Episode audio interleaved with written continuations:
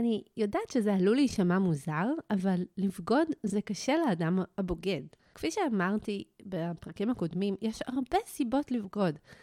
אף אחת מהן לא מצדיקה את הבגידה, אבל ברוב המכריע של המקרים מדובר בקושי רגשי שהאדם הבוגד או הבוגדת מתמודדים איתו. והבגידה לרוב מלווה בתחושות מאוד קשות של אשמה, בושה, גועל, הלקאה עצמית, הרס עצמי ועוד. מרגע שבן או בת הזוג שבגדו חושפים את האמת בפני בני הזוג שלהם, צפוי להם שדה מוקשים של בחירות. וזה יהיה הנושא שנדבר עליו בפרק הזה. מעין הצד שלו, הצד שלה. הצד של הבוגד או הבוגדת והצד של הנפגד או הנפגדת.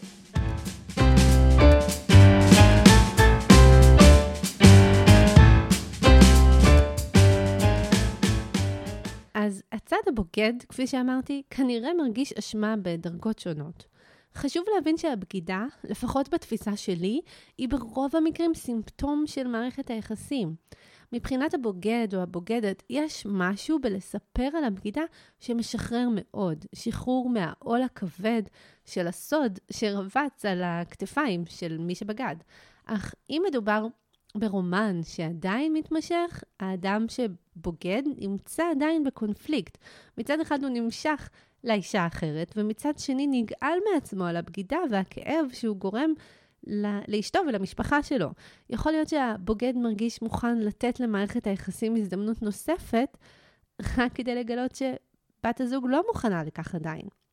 בוגדים לא מקבלים שום אמפתיה בחברה שלנו, ודי בצדק, הצד הנפגד לא נמצא במצב של פניות רגשית, להכיל את הבוגד, להבין אותו, להציע אמפתיה, לצפות לכך רק יגרום לריחוק, ולכן מאוד כדאי ומומלץ ללכת לטיפול, גם כדי לקבל תמיכה ואמפתיה, שמי שבגד או בגדה זקוקים לה עכשיו, וגם כדי להתמודד עם המשימה החשובה של לגלות רגשות סותרים, שאולי הבוגד או הבוגדת מרגישים, ולהבין שהם נורמליים.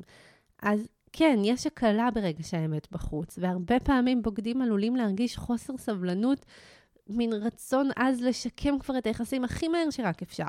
לא רק כדי לחדש את הקרבה, אלא גם כדי להפסיק להרגיש את האשמה שהם מרגישים, בכל פעם שהם מתעמתים עם הכאב שהם גרמו. בן הזוג או בת הזוג הנפגדת יכולים לכעוס על הרצון של הבוגד למזער את הנזק. כרגע, בשלבים הראשוניים, חשוב שמי שבגד יחזיק מעמד עם כמה שיותר סבלנות ואמפתיה, לגרום לצד הנפגד להרגיש בטוחים ושהם יכולים לפתוח ולאהוב את הבוגד שוב. יש מצבים בהם הבוגד עלול לה... לא להרגיש אשמה על הרומן, וזו מכה קשה לצד הנפגד. סיבה לכך יכולה להיות שהבוגד כועס מאוד על אשתו, וכעס וחרטה קשורים בקשר הפוך זה לזה. זאת אומרת, ככל שאנחנו יותר כועסים על מישהו, אנחנו פחות נרגיש אשמה. כעס, הכעס תמיד ירגיש לנו מוצדק. אז סיבה נוספת היא שאולי הצד הבוגד מרגיש כל כך מאושר, שהוא לא רוצה לנתח את זה, הוא רק רוצה שזה ימשיך. והאושר שהבוגד מרגיש יכול לסמן לו שזו אהבה אמיתית, ואז אין מקום לחרטה. זה לא אומר שהנישואים בהכרח עבודים, אלא רק שלרומן יש כרגע כוח משחרר, משקר על הצד הבוגד כרגע. וסיבה שלישית לא להרגיש אשמה היא אם הצד הבוגד מחזיק בדעות או רציונליזציות שנותנות לו אפשרות לבגוד, כמו הרומן שלי אפשרי, כל עוד אני אוהב את האדם הזה, או כל עוד אני לא אוהב את האדם הזה. הרומן מאפשר לי לספק את הצרכים שלי בלי לפרק את המשפחה, או אני עושה את זה בשביל הילדים. כנראה שאשתי יודעת והיא לא אומרת כלום, אז כנראה שזה בסדר. ואחד הדברים שאנחנו עושים בתהליך טיפולי הוא בדיקה של אותן הצדקות. האם הדעות האלה אמיתיות? האם הן יעילות? האם הן משרתות אותי? ואחרי הרומן יכול להיות שהצד הבוגד יתאבל על האובדן, אבל הוא לא בהכרח מתאבל על המאהבת, וזה דבר חשוב, אלא על איך שהיא גרמה לו להרגיש. אהבה רומנטית זו, זו סוג של התקשרות שהבוגד עלול להרגיש כלפי המאהבת, שהיא גרמה לו אה, לרצות לעזוב את הנישואים, והאהבה שלי כנראה אמיתית, אחרת לא יכול להיות שאני ארגיש ככה. אבל יש סיכוי גדול יותר שמדובר בצורך מהילדות, איזשהו צורך שלא קיבל מענה וסיפוק, וזה יותר יותר קשור לזה מאשר לאישה האחרת. אהבה היא לא תאורה, היא מורכבת, היא מורכבת מרגשות מורכבים ולפעמים סותרים, ואפשר להרגיש כמה רגשות במקביל. הצד הבוגד עלול להרגיש בושה על הפרת הערכים שלו, ואשמה יכולה להיות מסר בריא, שהלכת בניגוד למה שאתה מאמין בו. רגשות, לא משנה כמה הם אינטנסיביים, הם מבוססים על הנחות סובייקטיביות, שיכולות להתברר כלא נכונות. מה שנראה לך נכון עכשיו, יכול להתברר כטעות מאוחר יותר, ונכון, הרבה פעמים אנשים חושבים שאוקיי, הנה, מצאתי את האישה שלי, זו האהבה האמיתית שלי, ובסוף מתברר ש... שזה לא היה זה, שהם עשו טעות, וזה לא היה באמת קשור לא... לאותה אישה, זה היה קשור למשהו פנימי אצלם.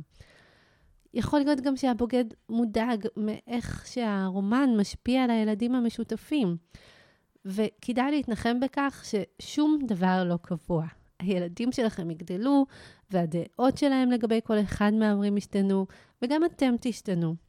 בדידות זו גם תחושה שבוגדים עלולים להתמודד איתה. ההורים שלהם כנראה ייחסו, יתר המשפחה המורחבת שלהם, ושל בן הזוג עלולים לחוס, חברים קרובים יכולים להתרחק כי הם לא ירצו לקחת צעד. אז בואו נדבר רגע על השינויים הקוגניטיביים שמתרחשים. באהבה רומנטית, כשבן זוג הופך וממלא את חיינו, אנחנו נוטים לפרש את התגובה שלנו כאהבה אמיתית. אבל המציאות היא שיש עיוות תפיסתי שמתרחש. אנחנו רואים את בן הזוג שהתאהבנו בו באידיליה, ואת בן הזוג שלנו באופן נגדי, כמשעמם, וזה מצדיק את הרצון לעזוב. הבסיס בהחלטה הוא ביולוגי. אנחנו נמצאים תחת השפעת הורמונים, שבסופו של דבר יידחו. בשל... בשלב השני של אהבה, המוח משחרר אנדורפינים כמו מורפיום, שגורמים להרגיש התקשרות, וזה כנראה נראה מעבר לאהבה רומנטית, סוג של אהבה בוגרת. לפעמים בשלב הזה יש לנו ציפיות לא ריאליסטיות, שבן הזוג אחראי למצב, כמו אשתי אמורה לצפות את הצרכים שלי, או בעלי צריך להיות פנוי רגשית תמיד עבורי. אם לא טוב לי, זה אשמתו. וכשהתשוקה מתה, אז גם מערכת היחסים. אבל שאלות שאנחנו צריכים לשאול את עצמנו, או שכדאי שנשאל את עצמנו, הם האם זה ריאליסטי? האם אתה מאמין בזה? האם זה מועיל עבורך? רגשות אהבה הם לא קבועים ויציבים.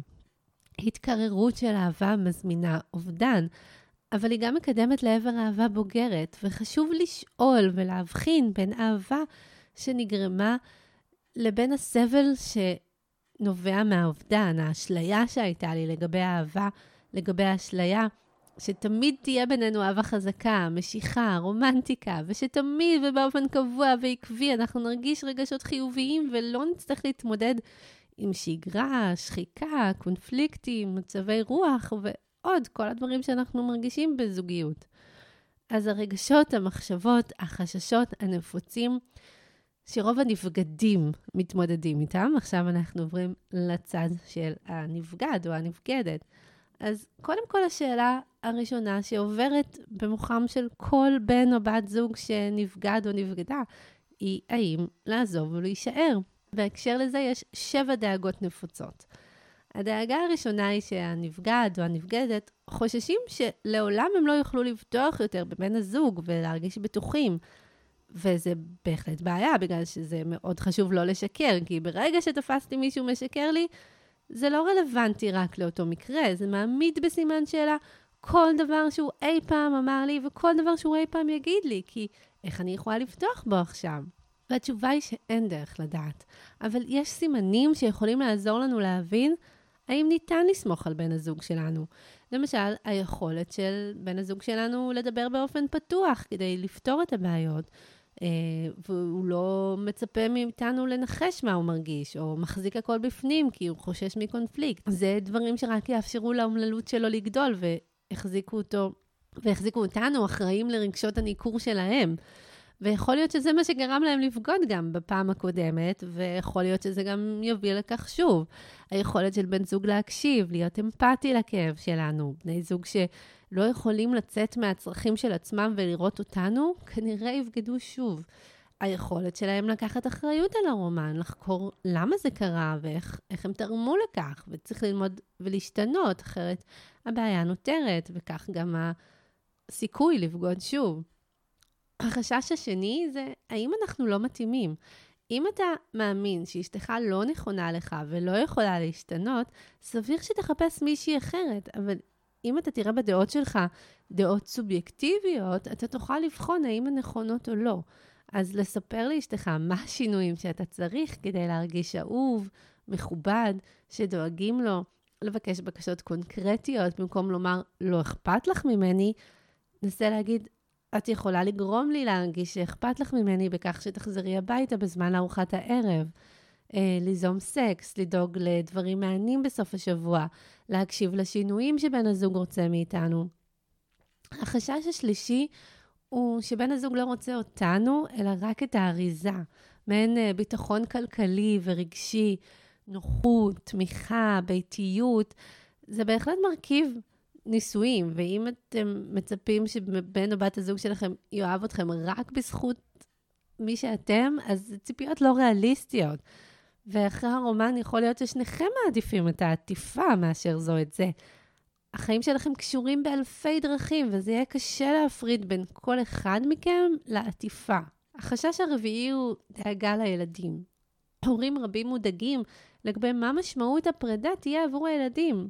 ומסתבר שמה שמשפיע על שביעות רצון של ילדים זה פחות העובדה ששני ההורים נמצאים תחת קורת גג אחת, אלא רמות הקונפליקטים שהילדים חשופים אליהם. ילדים במשפחות גרושים שיש להם רמות נמוכות של קונפליקטים מתפקדים יותר טוב מאשר ילדים שנשארים בזוגיות עם קונפליקט גבוה. לא כדאי להתגרש מבלי לנסות לעבוד על היחסים, אך אם אתם נשארים רק עבור הילדים, יכול להיות שאתם מהווים מודל אהבה וזוגיות שלא תרצו שהם ישכפלו אחר כך בעתיד בחיים שלהם. בנוסף, אם אתם לא מסופקים והופכים למדוכאים, הילדים שלכם יסבלו מההימנעות הרגשית שלכם. ריחוק פיזי יכול להזיק אה, פחות מריחוק רגשי. אתם משפחה, בין אם אתם גרים באותו בית או לא.